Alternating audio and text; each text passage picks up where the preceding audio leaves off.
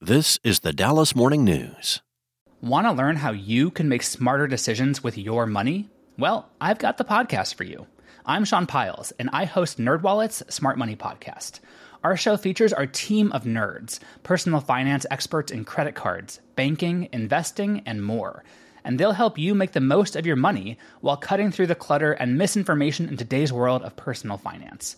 You'll get clarity on strategies to help you build your wealth, invest wisely, shop for financial products, and plan for major life events. Listen to NerdWallet's Smart Money Podcast wherever you get your podcasts.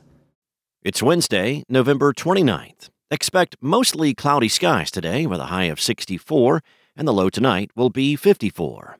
Here are today's headlines. Dallas Mavericks governor Mark Cuban is in the process of selling a significant percentage of the franchise to Miriam Adelson, the widow of Las Vegas casino magnate Sheldon Adelson, a person familiar with negotiations confirmed to the Dallas Morning News.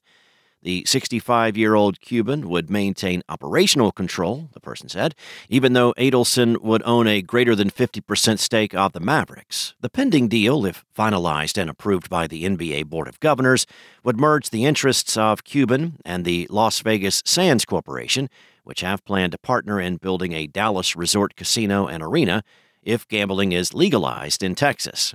Cuban purchased a majority stake of the Mavericks in January 2000 for $285 million. Forbes' most recent valuation of the Mavericks, published last month, had the franchise worth $4.5 billion, the seventh highest in the NBA. Up next, the Fort Worth City Council unanimously approved a $3.5 million settlement for the nephew of Atatiana Jefferson, who witnessed a Fort Worth police officer fatally shoot his aunt at their family home in 2019. The council voted in favor of the settlement Tuesday morning, what would have been Jefferson's 33rd birthday, the Fort Worth Star Telegram reported.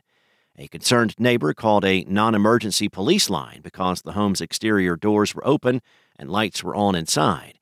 Jefferson and her nephew had opened the doors to air out smoke after burning hamburgers according to testimony at last year's criminal trial.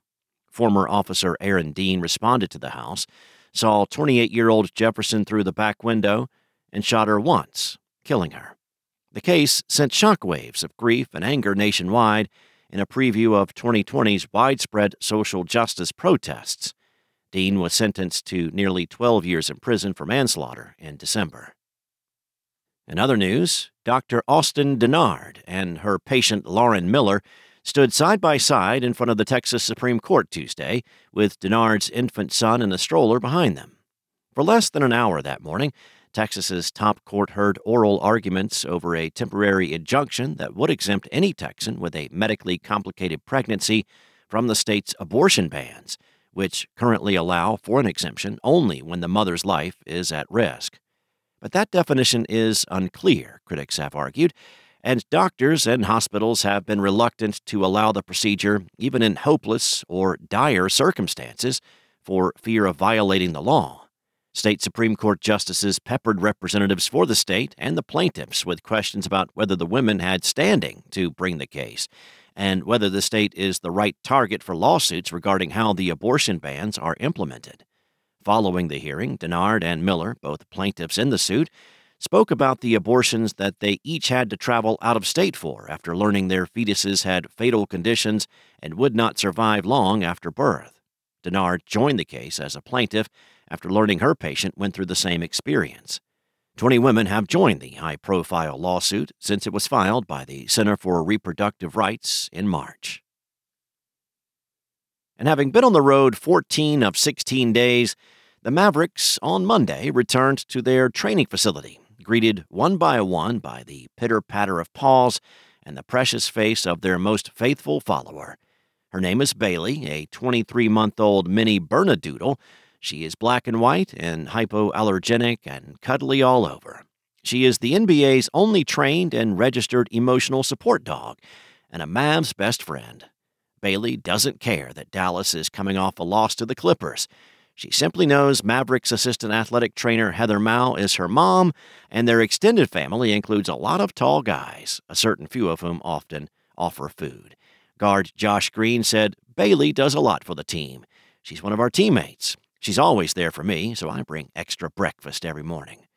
So far as anyone in the Mavericks organization knows, the only other major American pro sports team with a registered emotional support dog is the San Francisco 49ers in the NFL. Traumatic injury is a major cause of premature death, killing about 150,000 Americans each year, including more children and adults under age 45 than any other cause.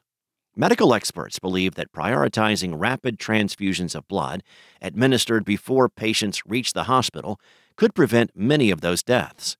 Studies support those theories, showing that transfusions before patients reach hospitals are linked to better survival rates. In the past five years, paramedics across South Texas have revolutionized the treatment of patients with life threatening bleeding before they reach a hospital. They found a model that works, they believe, an investigation by the Dallas Morning News and the San Antonio Express News explores the impact of the South Texas Blood Program, a model that's being echoed in cities across the country. The series was produced with support from the USC Annenberg Center for Health Journalism. This story is part of Bleeding Out, a new series from the Dallas Morning News and San Antonio Express News, exploring how gaps in the American healthcare system fail to address preventable deaths. Read the Bleeding Out series at dallasnews.com slash bleeding out. This series was produced in partnership with the Express News and with support from the USC Annenberg Center for Health Journalism. Thanks for listening. For the latest breaking news and more on today's stories, visit dallasnews.com. Enjoy the rest of your day, and I'll be back here tomorrow with more. Want to learn how you can make smarter decisions with your money? Well, I've got the podcast for you. I'm Sean Pyles, and I host NerdWallet's Smart Money Podcast. Our show features our team of nerds, personal finance experts in credit cards, banking, investing, and more. And they'll help you make the most of your money while cutting through the clutter and misinformation in today's world of personal finance. You'll get clarity on strategies to help you build your wealth, invest wisely, shop for financial products, and plan for major life events. Listen to NerdWallet's Smart Money Podcast wherever you get your podcasts.